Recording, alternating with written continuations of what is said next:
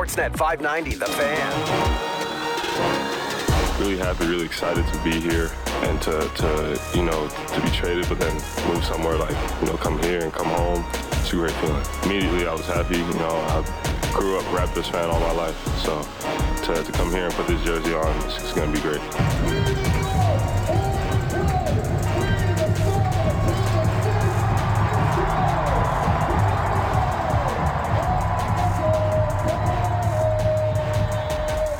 Today was a lot of fun, man. Getting a, you know, getting a win, um, and just the way we started the game, lots of energy, uh, carried us out, you know, throughout the game. They made a push, they made a run, and, and we were able to, to, to stay strong and, and, get the dub. So that was that was very important. Like I said, I'm the whole, I'm the hometown kid, and just coming in and, and, like I said, trying to trying to get a win for the fans, um, trying to win for the country. So yeah, it felt great. I feel great as well. Fan Morning Show, Sportsnet 590, The Fan, Ben and it's Brent Gunning. Happy New Year, Brent. Uh, uh, that, that, of course, was RJ Barrett. But yeah, Happy New Year. I, I stepped on the scale this morning. Have Oh. you done that? No, God, no. Why would Ever? I do? Uh, not in a long time. I feel like a doctor made me do it once upon a time, but not since then. Why? No. You, you didn't want to gauge exactly. You didn't want a, a number figure as, as far as how much you you gorged and imbibed Hmm. over the week and a half that we've been off, like over the Christmas break. no, I mean I got a Because. I have a number. I have a- for myself. Okay. Do you want to? Do you want to It's, share? it's three pounds. Oh, okay. Is that a lot over a week and a half? I don't know because I don't have a standing. Here's here's here's what I know regarding my my weight. Uh, about about.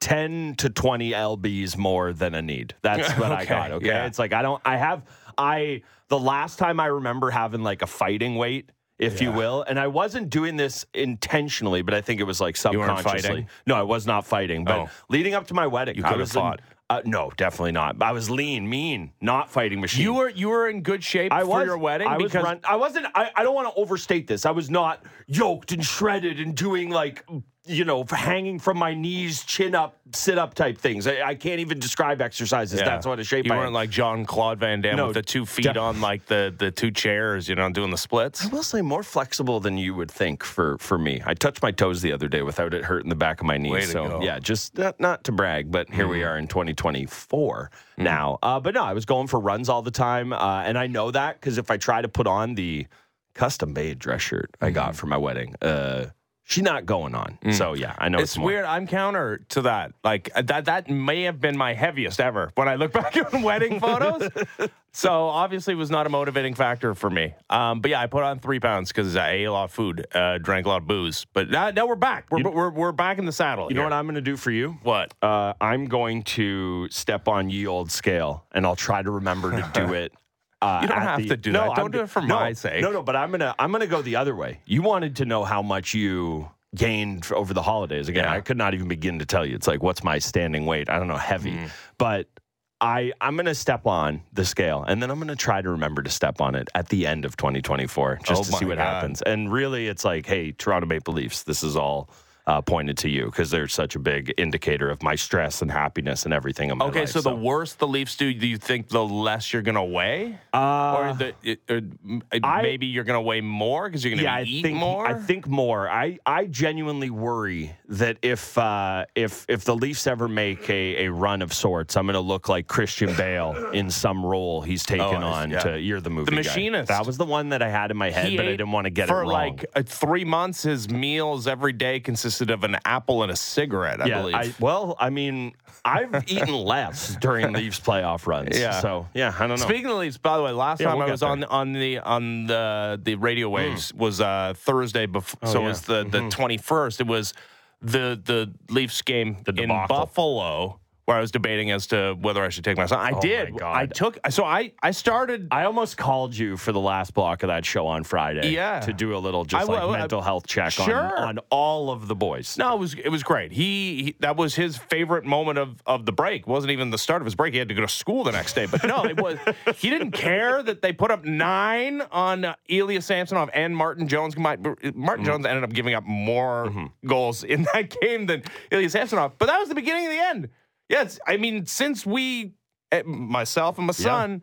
Witnessed the Toronto Maple Leafs game. They've been uh, in the dumper pretty uh, severely. We'll get to them in a second. sure. But we got to start with the Raptors. There's a lot to get to. A lot of I ground thought to cover, gonna start- cover over the week and a half. Of I thought off. you were going to say Kiermaier, but I'm proud of you. Yes, Raptors are the No, lead. we'll get to that. Oh, we well. will. It's I big. mean, People are happy. Blue Jays made some moves. Yeah, by uh, which I mean brought back a guy that nobody anticipated them bringing back, and then another guy that was in the division, but Some warm bodies, man. not exactly great. Anyways, don't distract. Uh, Raptors did something of more significance, by which I mean they brought in the third overall selection from a couple of years ago, Mississauga's own R.J. Barrett, along with Immanuel Quickley for OG Anunoby, Precious Achiuwa, uh, Malachi Flynn. They also get the Pistons' second round pick in this upcoming draft, which is basically a first round pick. It's the end of the gonna first round, um, and it's a non guaranteed contract. So it's, it's all well and good. Uh, both OG uh, and the rest of the Raptors, except for Malachi Flynn, who didn't get into that game, made his debut yesterday for the Knicks in a game that was on Sportsnet. And the, the Raptors' new guys made their debut. Uh-huh. So we we're professionals. We watch all the Raptors games. Yes. Got to say, it was not a joyful experience No. this season, right? It was kind of a carryover from a season ago in which they ended up with 41 wins, ended up losing in a play-in tournament game. It was just there, there's reason to to see if you know Scottie Barnes or Pascal Siakam can put forth an incredible effort individually, but just as a unit, just 48 minutes of nothing awe-inspiring. I think those days are behind us. I am now excited to watch Raptors games. Now, yesterday was not a Picasso by any stretch of the imagination. There were some uh, some shots missed late in that game by the Cavs that that changed the perspective, but they also made a bunch of of uh, of tough threes before that to, to put themselves back in the lead in the fourth quarter. But holy cow, Brent, I'm back in on the Raptors. Man, it is amazing what not just the trade that we've all been waiting for, and I don't even think this was the trade everyone was waiting for. I think people were were more. I don't know, know that it was more likely that OG was to be dealt, but I think people were more hopeful of the Siakam trade because that seemed like the bigger sea change moment. But this OG trade here, it just gives the Raptors a new look, and not in the sense of okay, there's one more piece that you know uh, because of injuries and health, he wasn't really a part of the title team, but one more piece of the title team is gone, and you kind of look at it that way. But the other part of it is that this is finally a Raptors team that has some versatility. All we have heard for the better part of three, four years now is Vision Six Nine. Everyone on the team is going to be six foot nine and can handle it a little bit and can shoot it a little bit. But ultimately, it's versatility. No, they finally have some guys who are in spots that they need. They've needed guards that can do things on this team. And, you know, we make it when the headlines first come out, it's the OG Anunoby trade, and RJ Barrett's coming here. It's the Quickley trade right right now from the Raptors' perspective here. What he was able to do in that game, just having another guy who can create, take some of the pressure off of Scottie, have a guard that can do something other than be asked to hit some open shots or or, just kind of tread water like Malachi Flynn has. That's the thing to me for a team that came into this year saying vibes, vibes, vibes. That's why it's going to be different. That's not the reason why they were better last night, but that was what shone through so there- much to there me. is a vibes component to it. Like, yeah, okay. Can RJ Barrett uh, finish through traffic? Can he create his own shot?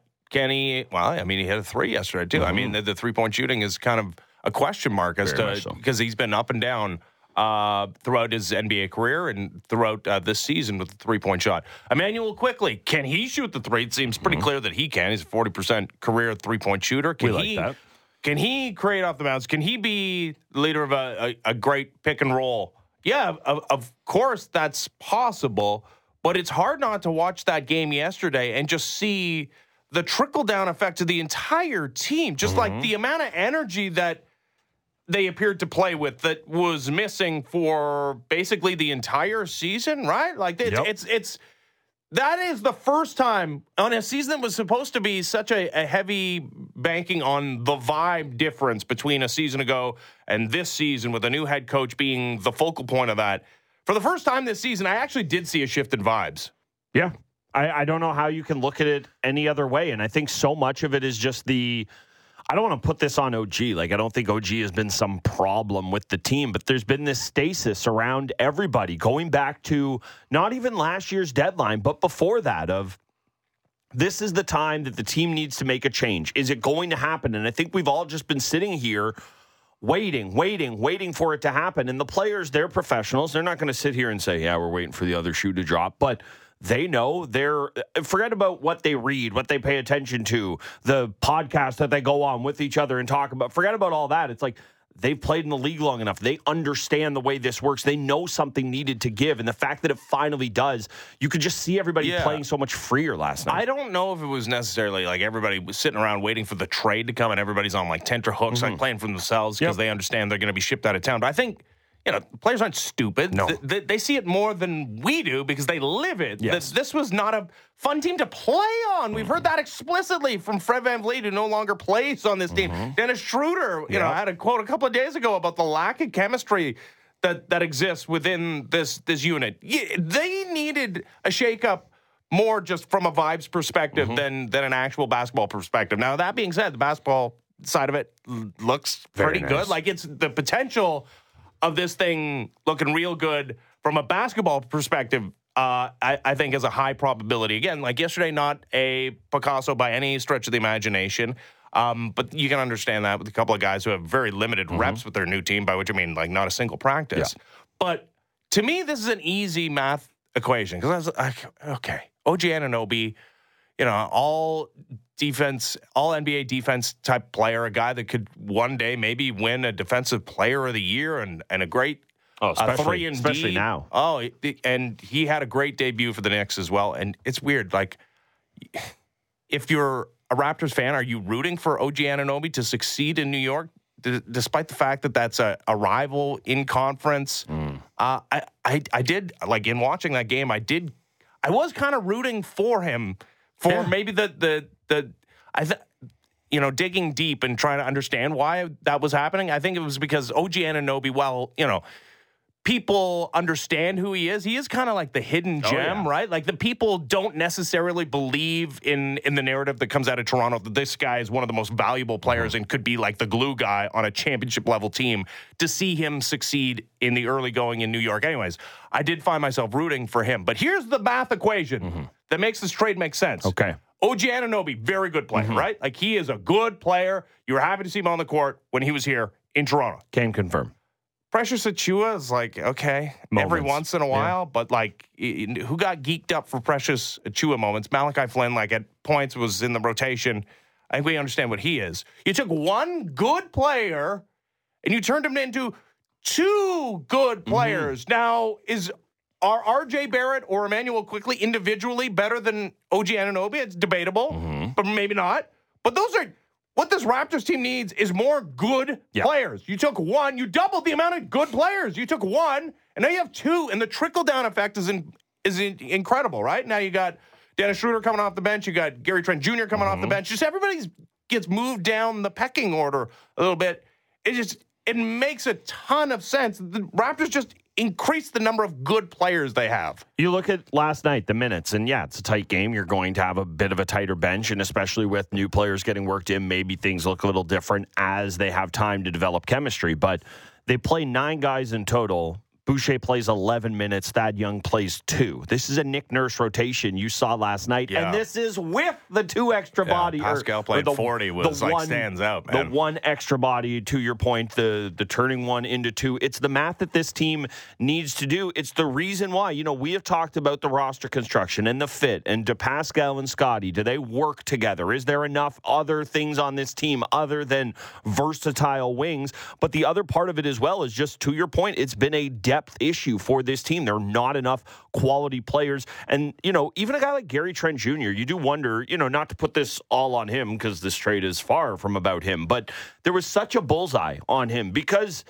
and you know, not say that Quickley he can shoot it. Obviously, Barrett, that's a little more of a question mark with him. But it was such a focus that okay, Gary, you're the only guard of consequence coming off the bench or really on this team outside of outside of Schroeder for the for the most part there. So you just take the pressure off of those guys as well. And then I think the other part of this is that you needed an injection of something new, of some life. That was Scottie Barnes a couple of years ago. And we saw the leap that he took this year to start the season. And that was the signs of something building, but you needed the injection of life that these guys provided you. And you saw it. I mean, what was it? The first bucket of the game, second bucket of the game. It's Barrett to Quickley and and he he hits the open three. Like it is just so encouraging to see these guys be able obviously those two are gonna have some chemistry, but just the fact that you now have players that can give you a different element that just hasn't been on this team for for so so long. Like I don't want to overstate it, but I mean, since the title team, you, you there's not being guards like this in this group. Like, yes, Fred VanVleet has been nice, but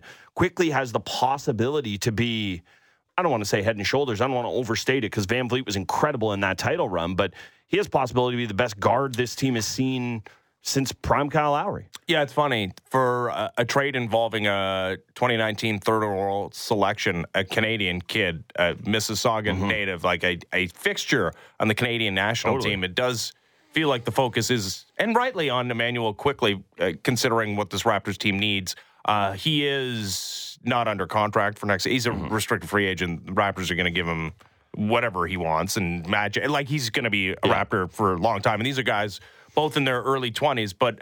Yeah, the RJ Barrett of it all. Sorry, like quickly on the Quickley contract yeah. part of it all. It was it what like I do believe that he wants to be here. I think the Toronto, you know, we're past the for the most part, the well, I can't get ESPN up there. But I too would be ecstatic if I was playing on a team that was humming and hawing about giving me 130 some odd million dollars, yeah. and I got traded to a team that will now be dying to give me 130 some odd million. Right. He doesn't get to play in the Mecca anymore, but he gets yeah. to start. Like, yeah. clearly, this is a step forward in Immanuel Quickley's Massive. career, right? Yep. Behind Jalen Brunson, who's emerged as a star in, in well, New York. And Devlin made the point last night. Like, you look at who his running mate was in college, it's been Tyrese Maxey. Yeah. he is, they've both been in this same spot for the last, well, I should say that they both started in the same spot of, ooh, this is a nice piece. What can they do? And then you've seen what Maxey yeah. has been able to do with the extended run. And not to say that he's going to turn into Maxey because wouldn't that be a great way to get back the Kyle Lowry trade that maybe well, never was? But I mean, th- it's I, not lost on me. Uh, Blake Murphy wrote a great piece on this a couple of weeks ago about the type of players that could be targeted in trade by the Raptors because it's not necessarily draft picks, right? Like this is not a team that mm-hmm. needs to be selecting. I mean, it's, uh, it's always nice to have lottery picks, I suppose. But yeah, th- this is a team that already has Scottie Barnes. It just needs more better players. Mm-hmm. And the type of players, I don't think Quickley was in there, but the type of player you're looking at is somebody who's got the potential to become a star, that their opportunity is not allowing them to maximize their full potential. So this is exactly what we're talking about in Quickley a guy who's, I don't think, started a single game this season, started 20 yeah, some odd a season ago but who shoots it well from deep. Uh, obviously, has the, the skills to be a starting mm-hmm. guard uh, in the NBA. Anyways, so he that that's all well and good, and that's yep. great. And I think most basketball observers would look at Quickley the Quickley part of it as the, the key part of this trade, which is crazy. But we're talking about a guy again, 2019 mm-hmm. NBA draft, selected third overall, and I think when that happened. And he went to the Knicks. A lot of people did the thing as we often do with potential Raptor trade targets or or free agent targets is like think about oh when would the timeline work out for the Raptors mm-hmm. to to bring RJ Barrett home and it's it it it's happened. Mm-hmm. It's it's under weird circumstances because he hasn't exactly lived up to the potential of being the third overall selection. The guys selected ahead of him have obviously had more impact at different times, mm-hmm. and and Ja Morant and Zion Williamson, but he's not been bad. And it's also a signal, I think, Brent, and we'll talk to Michael Grange about this at 7:30, that the Raptors are interested in. Hey, it's, it's not going to be the overriding factor, but I, I think it's pretty clear that the Raptors are interested as he becomes the eighth Canadian to ever play for this franchise. They are interested in being the team that does target mm-hmm. the Canadian stars in the league, of which there are now many. I think there's something to that, but I also don't want to overstate what that is. I think that if if Immanuel Quickley forget doesn't exist, but if he is a a lesser player, they're not making this deal just to get RJ Barrett in here. And obviously Quickley is a massive part of the return. There would have to be something else. But let's say let's say the Knicks and you know, I understand it's the NBA and salaries have to match up, but just live in this world with me for two seconds here. Let's say the Knicks are saying, Hey, Barrett couple futures do that. I don't think they'd pull the trigger on that deal because I think they want to improve now. Yes, you can walk and chew gum at the same time. I think they want to have Canadian players on the team, but I don't. I think they. I guess the best way to put it is that they have the proper view on it, in my opinion. That they understand the value of it. They mm-hmm. understand how important it is. We have seen it here before with Canadians who are beloved. This one is different though, in that it doesn't feel Nobody just- even close no, to this level. Though. Nothing, nothing close to it. I have the list of the, Yeah, of the other it to us. seven Canadians that have played for this franchise. Shout out Jamaal Magloire. Yeah, Big Cat. Uh, 2011, 2012. He he played for the Raptors. Cory Joseph played like a not insignificant That was part of that was a that was a relatively team from 15 and 17. that was a relatively big homecoming. Like the fact that he was a champion coming here, that felt something. Again, not like this, but that felt like a bit of a moment for sure. Yeah, he might be the guy with the the biggest impact, unless you think Chris Boucher is it, because he's also one of them. Uh, outside of those guys, it's Khem Birch, Anthony Bennett, Mm-hmm. Oshae Brissett, a guy that they probably have some regrets about Mm-hmm. uh, letting him walk out the door, and Dalano Banton. Like we're, we're th- that's the list, right? We're talking about nobody of any consequence. Like no no offense to to any of those players who at moments uh, Mm-hmm. played a role. Um, and Chris Boucher is part of the rotation right now. But like we're talking about a guy who's what at 23 years old. Yep. A third round or a third overall selection from just four years ago now, and a guy that has not yet realized his potential. Mm-hmm.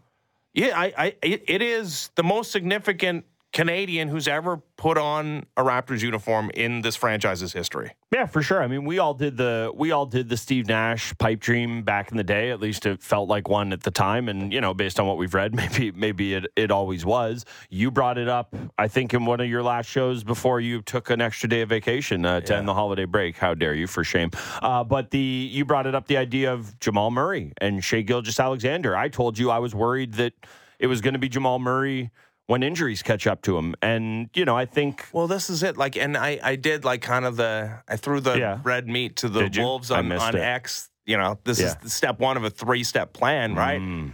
RJ Barrett one, Jamal Murray two, SGA three, which is obviously like we're talking about players who Yes. are of different value than RJ Barrett, who's shown flashes. And I think most Knick fans will tell you they like RJ Barrett, Yeah. right? Like it hasn't been as successful as you could have maybe hoped, but mm-hmm. I, I think that was a, a player that, yeah, most Knick fans didn't dislike, didn't view as like a mistake or anything.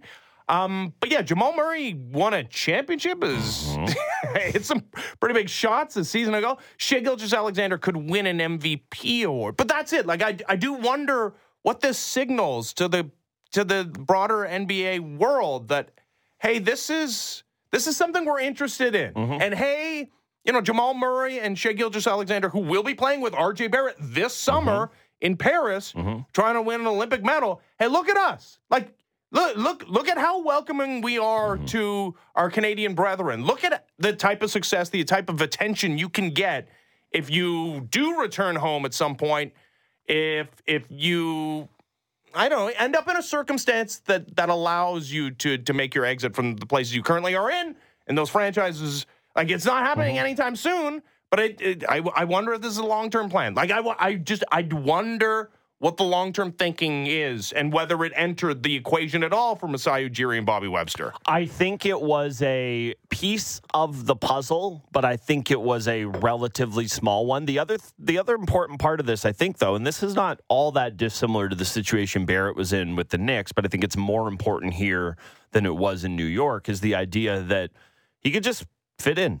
No one's ex- at best best case scenario. Mm-hmm. He's the third banana on this team. Right. And w- go back and listen to everything we just said about Quickley for the first 15 minutes of the show. So he's probably the fourth if we're going to just go down the pecking order here. You Well, know, yeah. the Siakam trade potentially changes all that for sure. That's a great point. But he could just fit in. He could just be a player. And if you look at the success he has had, go back to the FIBA World Cup that we talked about. He's fine in that tournament. He's okay. He had his moments, but he had some ju- really down moments as well in that he, he tournament. did. but guess what? He was asked, look at the pecking order place he took on that team. Mm-hmm. It was kind of SGA, and, you know, Dillon Brooks was incredible. I'm not taking anything away from him, but from an offensive standpoint, they needed Barrett. And he was he was asked and put in a spot that he's not going to be put in on this Raptors team. If he continues to develop, if he continues to grow, he could certainly demand more of the ball and be that type of player. The other part of this as well is just the if there is a Siakam trade to come, that it potentially opens up even more of a role for Barrett here because you look at it now, the players that you've got, you got Barnes and Quickley as kind of a pick and roll combo, the big forward, and then Barrett can kind of be your slasher type. Those three pieces fit together, and especially if Barrett's going to be your third banana. And again, who knows what happens with Siakam? Who knows if there's a trade there? But I think that's the best part of this is that it is a you know, everyone's going to kill me because I always bring everything back to the Leafs, but it's the Babcock. Like, they're going to make it safe.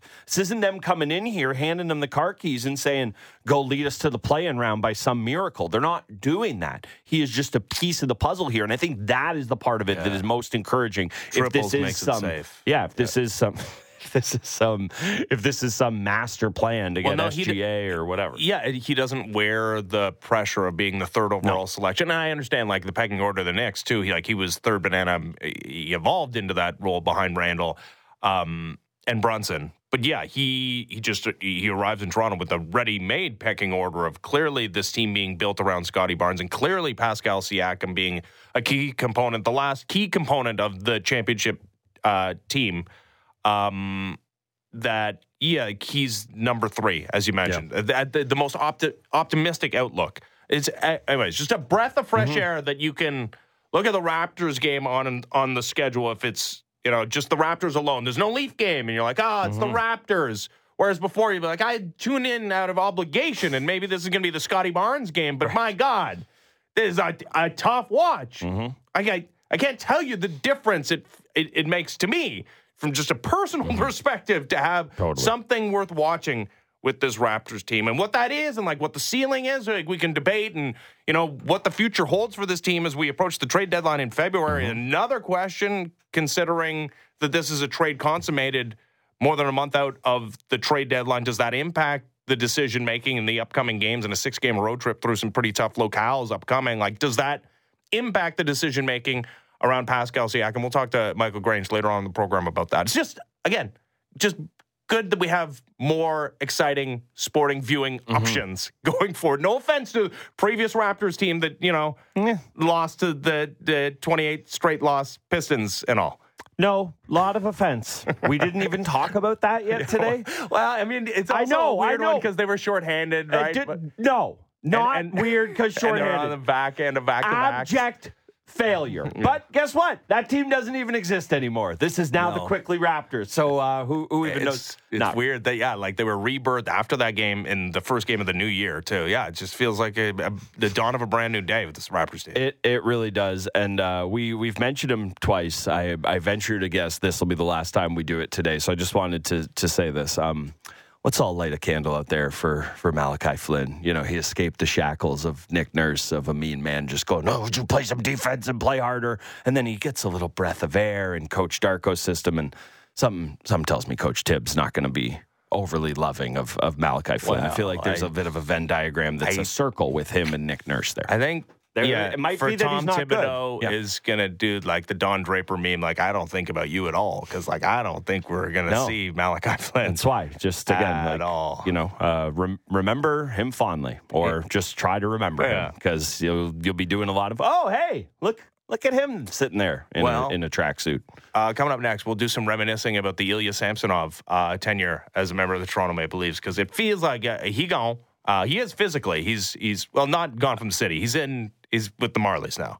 Uh, although I don't know if that's been officialized. He has cleared waivers. Yeah. Uh, the Maple Leafs start their California road trip tonight in LA against the Kings at 10:30 because Disgusting. there's uh, absolutely no regard for people who do morning radio. Anyways, we'll talk about the, the Leafs uh, goaltending situation and more next as the Fan Morning Show continues. Ben Ennis, Brent Gunning, Sportsnet 590, The Fan.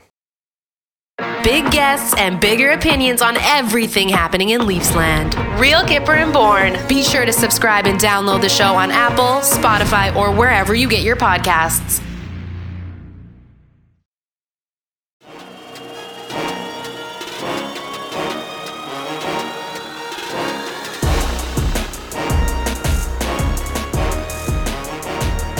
Fan Morning Show, Sports 959, The Fan, Ben Adams, Brent Gunning. Successful holiday for me, my family. Yep. My children, my, my children got a, a PS5, which was uh, centerpiece of the holidays, obviously for them. And all I wanted was a good reaction. And you, You got her. Yeah. I don't know if I, I tweeted out the video or the picture. I know my I wife just did saw on Instagram, Yeah, the picture. yeah. My my five year old's eyeballs, like they may be. He may have done permanent damage. I was going to say, his- have they retreated back into his skull yet? Not that you don't have. But I realize that's rude to say, but you understand what I'm getting at. Yeah. Beautiful family, beautiful kids. You know that. yeah, but the, yeah, his yeah, he he gave it to us. Like he did the thing that we wanted, man. All we wanted was to see a child lose Oh, his goddamn for you. mind, which he did. He screamed so loud he started coughing. yeah, it's good. Uh, one that's of very these good. one of these days we're gonna have to tell him like, yeah, it's time to take a break from uh, the PS5. But yeah, they're they're still in the honeymoon Mm. I- phase. I texted you when I saw that picture, and I just said, "I hope you and your boys enjoy the carpal tunnel you will be giving yourself uh, yeah. over over the holiday." Yeah, and the uh, the eight year old is big time into NHL 24, uh, which is good. Uh, eventually, Good luck to him in his career mode. Just let him as a as an occasional career mode dabbler. uh, Yeah. not so much now, but in past iterations of my life, you know, just wish him good luck. I know it can be a grind. He was excited to be drafted by uh, Chicago yesterday. Oh, so okay, yeah. good Um, for him. He's but he's afraid to play me one on one. yeah, as he should be. Yeah, it's coming up in the in the in the coming months. Anyways, uh, speaking of National Hockey League, Toronto Maple Leafs, uh, they stink right now, or do Mm. they just have a goaltending problem? I think he's hit it on the nail the second time. Uh, so Ilya Samsonov is no more. I think it was pretty clear that that was going to be the end of him in Columbus. That, that they could not, they could not go another start. Trying to see if there was some semblance of the guy that had a near 920 save percentage and was the better goalie between he and Andrei Vasilevskiy over six games in the playoffs last season. That guy's gone. Well, and there is also, I want to put this to bed. There is no truth to the rumor that the Leafs asked the cannon to be pointed at him midway Boy, through the game. God, I would just like right to point we that out. when we talked about like when the the next start could be for him. That like the cannon thing, Mm-hmm. Luke, Luke put it in our brains. could factor in. And holy cow! I mean, they they get a point out of that game, and and it hasn't always been this way that you you can see the smelly goals. But for Ilya Samsonov, you can see the smelly goals quite Mm-hmm. often, and there's usually more than one. Uh, again, it started with me. And, and my child going to Buffalo that's to, right. to, to see him part of the the nine goals against debacle. Mm-hmm. Uh, he departs Toronto if we are to never see him again, having one of the worst stretches in Leafs history Mm-hmm. from a goaltender. And this is a franchise that has recently had Michael Hutchison. Like his Mm-hmm. Michael Hutchison's career save percentages in Maple Leafs just slightly below 900. This season, in the 15 games he played, Ilya Samsonov with an 862 save percentage. Like it's almost imp- it's impossibly bad how bad he has been this season. And best of luck to him. He's a young fella. He's a former first round pick. He does, you know, you root for him. He's got a young family. Yeah. It's not easy to go like back to back contract years. And obviously, there, there's a mental component that is not working out. Uh, maybe he can refine his game at the American Hockey League level. And maybe somewhere down the line, maybe as early as next season, he can find himself back in the National Hockey League. But for this year, it, it's hard to imagine him factoring in again, Brent. I would love to sit here and agree with you. I would love Oh to sit here and say you're 1000% right. I think you're probably going to be right about this. I think goalies are genuinely voodoo. And if you're asking me, is he going to play five more games for this team or zero more games? I'm probably trending the way you are, but Dennis Hildeby is lurking as the backup right now. I don't think they want to put him in the game. They're going to have to make a choice with that. They have a back to back here, but we've seen this in the past where the Leafs have kind of treaded water and said, okay, we're going to have a guy dress as the backup, but we're not going to actually play him. And then you're in a scenario where you're just giving Martin Jones the ball. You know, I know everyone's looked at the trade targets. We'll talk to Frank about it unless you're making a big, big move, you're going to get a guy to help you tread water. I still think in their heart of hearts, they want to find a way for him to turn this around. But the thing that makes it impossible to see in that regard is that, you know, Friedge mentioned this on 32 Thoughts from yesterday that apparently Samsonov is having incredible, good, great practices where that doesn't look like that's the problem though. If he was swimming in practice, you'd say, okay, this is a technical thing. Send him to Jamaica for a week, get him to clear his head. But the fact that he's able to perform in the low stakes environment of practice, that is the way more concerning thing than just a quote unquote goalie who's lost it. One last thing also. You mentioned Hutchison. He's the guy we always throw out there, rightfully so.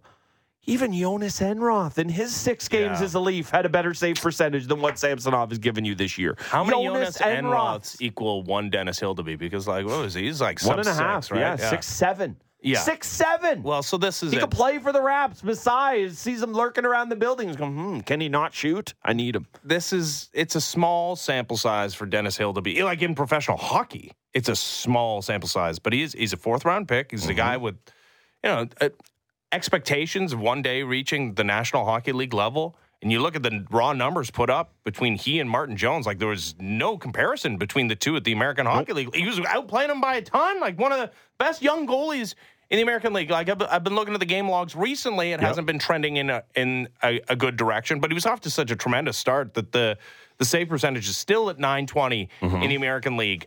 This is a guy that yeah you you you're thinking about the future for mm-hmm. for sure, but there's a pressing need right now. Where are you on the idea that a prospect, especially at that position, you can undo some of the great work creating the, the the the potential with that prospect by putting him in a bad situation, bad environment? I think a bad environment is different when it, er, in terms of are things spiraling? Is it a big spot for him versus a bad environment than what we saw with the Edmonton Oilers earlier this year, where it was leaky? And yes, they couldn't get a save, but the team in front of it was playing horrendously, quite frankly. And, you know, I don't think the Leafs are painting a bunch of Picassos lately, but I think they've been a fine. I think the Leafs have played fine hockey games. I look at that game against Carolina. I thought they pushed. I know you're giving me eyes. No, I'm- Oh, I you- agree Okay, you. okay. You're giving me eyes like you disagree. I, I think they have pushed, they pushed, they pushed. This is a team that if they get it's uh, it's funny. We made fun of the Grant Fuhr of it all earlier. Earlier when we were talking about this, it's like they don't need a hundred saves. They just need one more than Yeah. they've been getting. So I think there is some element of you can put a kid in that spot and not ruin him. If this was a porous Leafs team that was giving up odd man rushes left, right, and center, I think you have to be very hesitant to do that. But because this group is playing a little differently, the other thing I think you also have to ask, and they have proven the ability to do this, is can you do the Carolina Hurricanes David Ayres thing of okay, we have a kid, we have a literal child back there. He's taller than all of us, but he's a literal they child. were kind of doing in? that in Columbus. This is the- Holy cow! Like they is the score a bunch of goals, but they like they were limiting chances. Yes. How many shots in the first period did they allow to the Blue Jackets? Like 5 Mm-hmm. It was sub twenty for the entire freaking game, and he gives up six goals. And this is why I think it is not a ruining him opportunity or, or a chance for him to be ruined. If this was a team that, and we've seen versions of this Leafs team before where it is just a track meet and it's up and down, it's left, right, and center, and you're getting odd man chances and high danger chances against you. I don't think you want to do that to the kid.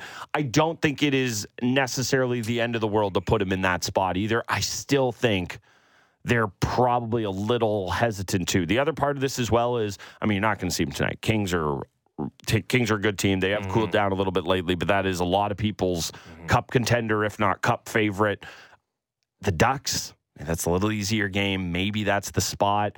It's on the West Coast. I I am so torn on what they what they do here regarding this because you know I know Martin Jones is long in the tooth, but he's, not going to No, he's only thirty three. well, right? no, but he's not. Gonna, that's the thing. He's not going to break if you play him in back-to-back games. But That being said, if he does, then, then then- now you're talking about oh Keith Petruzzelli and Dennis Hildeby as your one two. no, like, you're talking quite a thing. You're talking about a Peter Mrazek trade if if that happens. By Oh the my way, God. UFA. I I do. Do you want that? I do have the quick list of goalies that you could uh, you could maybe get UFA UFA goalies who are coming up to be UFAs who are on teams that would potentially consider moving.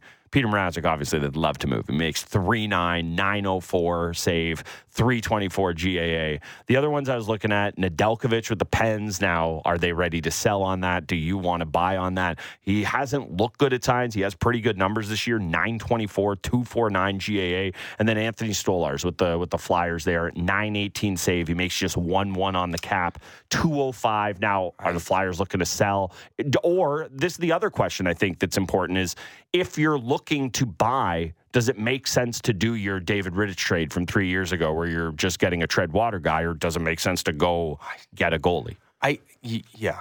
I, I think if you're trading for a goalie, you better be trading for a goalie. You better Capital be getting. Juuse Saros or mm. something, right?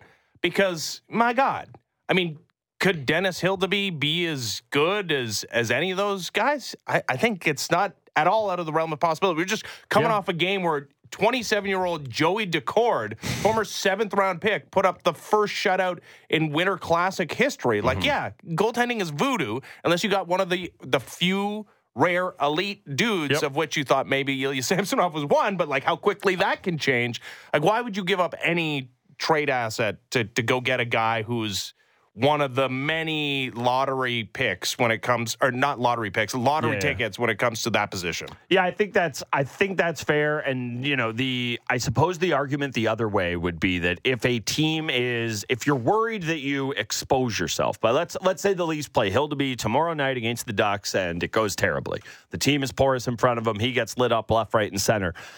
There, there's one school of thought, I suppose, that says, ah, the Leafs are even more over a barrel here in the sense of you need to you need to make a move. It has been proven that you don't have a backup. But again, to go back to 32 thoughts from yesterday, and we'll talk to Frank about this later on in the show. The idea of goalie prices are exorbitant right now, and this isn't just the Leafs being extorted. This is everywhere. Carolina can't make a trade. We've seen what's happening with Edmonton. So I do think there's a world where you, or not a world, you should.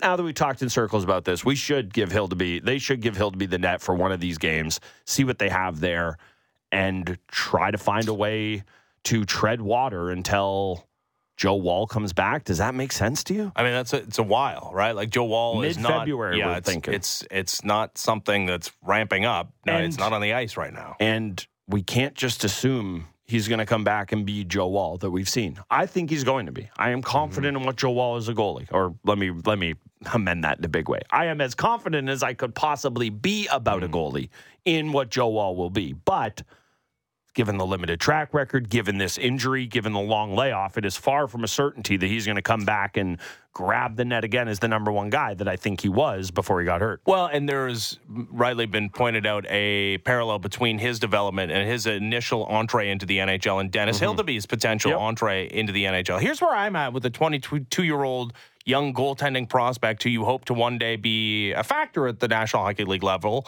uh, either as a starter or as, you know, as a, a tandem, maybe as early as next season. It's uh, Joe Woll and Dennis Hildeby is the one two for the Leafs in, in 24 25 if Dennis Hildeby is going to be broken by a couple of starts in the National Hockey League in which he allows four or five goals, Dennis Hildeby was going to be broken at some point either way. Like this is the nature of the game. Like, sorry, like it's maybe not an ideal time for you. Yeah. I would argue that it is kind of ideal, especially if you're getting the start. I know back to back and you know, California road trip that hasn't mm-hmm. exactly treated this team super kindly in years previous. Different timing as opposed to last year when it happened in October and mm-hmm. almost cost Sheldon Keefe his job. But yeah, that's a Ducks team that you know if Trevor Zegras isn't doing the Michigan has a tough time scoring. This it's this is pro hockey. This is the nature of it. And whether it happens this year or okay, so what you needed what another 20 AHL games and then it's okay Yeah. to, to to give you an opportunity at the National Hockey League level. This is what he wants, I'm sure. Mm-hmm. And this is maybe not the ideal circumstances that Brad Treliving would put Dennis Hildeby in, but if that's going to if that's going to stop your development being rushed to the National Hockey League level, and I'm not saying like so that's different than like oh he comes up and doesn't perform well. I'm mm-hmm. talking about if he comes if he plays tomorrow against the Ducks and plays poorly and that's it. Like we never hear about Dennis Hildeby again. He goes back to the AHL and he's got like an 850 save as, as opposed to the 920. No, it's quite possible that it does not go well in his first foray into the National Hockey League. If he goes back down to the AHL and just picks up where he left off and then comes back up again, I I, I think that's a, a reasonable thing to expect. But if it's going to break him, Yep. He was always going to be broken. No, I think that's I think that's a good point. We get so lost, and we talk about this all the time with prospects that we feel more certain about. The idea to have this conversation with Scottie Barnes a million times last year. The idea that progress is just going to be all right. You're you're a good Marlies goalie this year. Then you're a capable backup. Then you're able to get the starters. And it doesn't always work that way. And you're right. I don't think that I think that if he is going to be broken by that, there is there's some element of throw him in the fire and see what he can handle. The other part of this as well is you know I don't know how much this translates, but I do think this is an encouraging thing is he's got the 920 this year at the at the AHL. He also had a 918 last year in a completely different league in Sweden. Both of those mm-hmm. are roughly 20 game sample sizes, so you don't want to get overstated as to what that is. But when save percentage are translating across leagues and across continents, obviously there's a lot more that goes into it with that. But I think that's encouraging as well that he's been able to. You know, this isn't a guy who was kind of floundering in Sweden. He did have a rough start when he, or he actually performed even better when he first went over there. So this is a guy who has been thrown in a lot of different spots. He went from, you know, he's he's playing he's he's playing in Sweden. He's coming back to North America. This is a guy who's bounced around a bit and proven ability to have things thrown at him. I, and the more we talk about this, I need to see him in the net in, the net, in that Ducks game. Yeah, I'd be excited to see him. He's a large fella. And, and seeing just some of the images of practice and his ability to just like look over human bodies, Which I love. yeah, it's gonna be tough to screen a six foot seven goalie. Um, Chara coming back, maybe. yeah, Probably not. Best of luck to to the Ducks if in fact he st- uh, starts tomorrow. All right. Um, I know this happened a while ago, but I haven't had a chance to talk about the the moves that have been made by the Blue Jays, and Like that's it. manna from heaven, it happened. Eh, Well, sorta. Maybe I mean, not. it, it it they were factually roster moves, right? It's a it's a This is true. it's a re-signing. Yeah, I was going to say one of them's even new.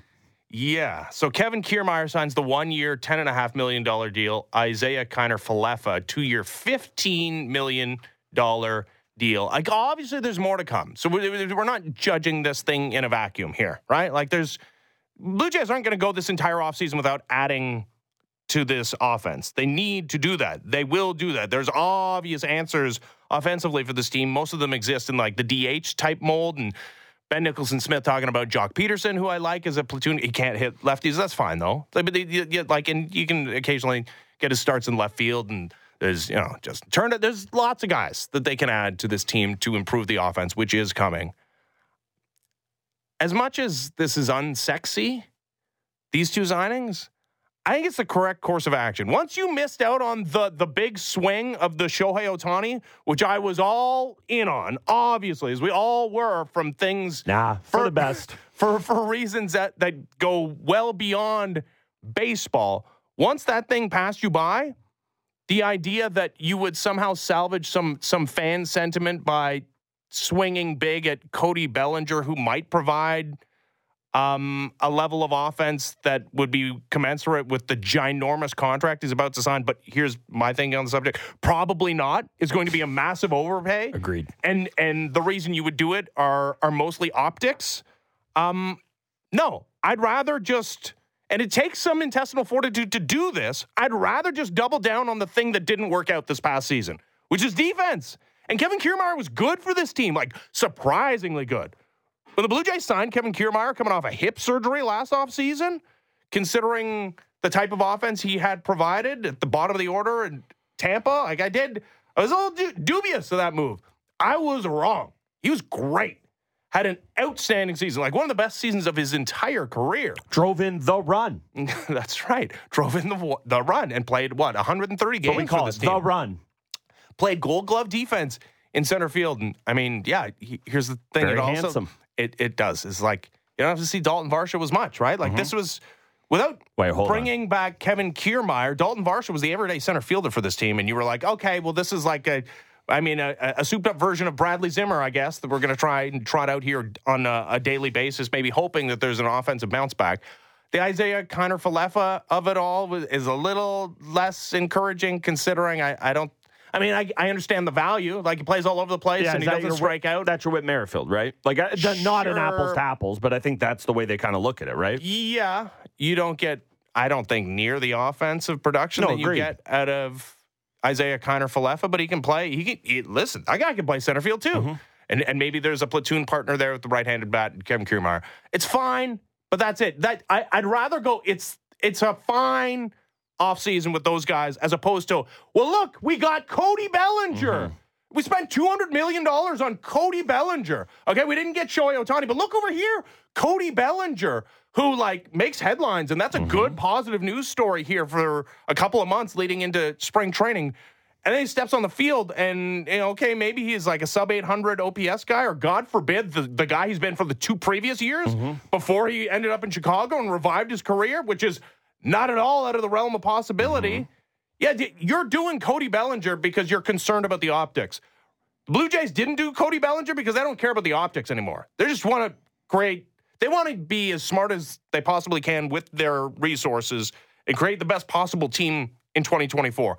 I think this is the correct way to go about it as opposed to the, the shiny Cody Bellinger object. Yeah, I mean, at the end of the day with baseball, there and you know, I understand that there's CBT and we, you know, we learned way too much about that thanks to Shohei Ohtani, but at the end of the day, it is only it's only money. This isn't cap space. You know, I wouldn't begrudge them if they wanted to go out and do the I agree with you, silly thing of getting Cody Bellinger because hey, there is a world where he helps this team and I'm again, I'm with you. I think this is a guy who's going to blow up in their face. They could still have done that, but this is the way more pragmatic way to go about it. To your point, they're not going to be done. And the other thing I think that is important about this move and what it signals. And, you know, not that this is a departure from anything, but what did we hear coming out of the season was okay, well, you know, the Varsho trade, it didn't work. Everything that happened with Moreno, you're going to get more value out of Varsho, though, because he's going to be your center fielder. That, that was a big talking point we heard out of him heading into next year.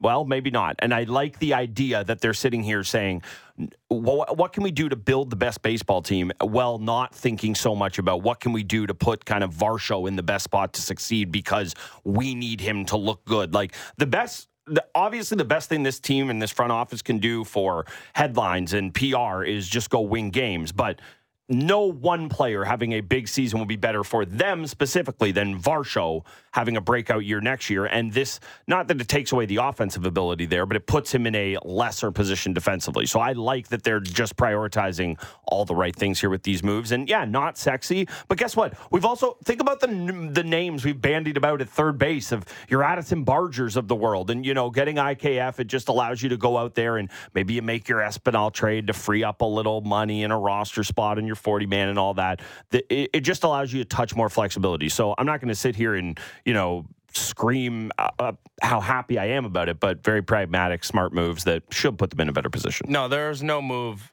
outside of Shohei Ohtani that, Well, there was the the Yankees made one. sure. Yeah, if you'd gone out and gotten Juan Soto, Yeah. but once that passed you by, there there was no move to to save the this offseason optically. So I think Blue Jays did the uh, the correct thing and uh, shifted their focus. All right, when we come back, how confident do you feel in the Leafs making the playoffs? They're now tenth in points percentage. We'll talk about that. Uh, should Martin Jones get the start in both games in California? And uh, do Canadians in baseball and basketball move the needle for Toronto teams? That and more next. The Fan Morning Show continues. Ben Ennis, Brent Gunning, Sportsnet 590 The Fan.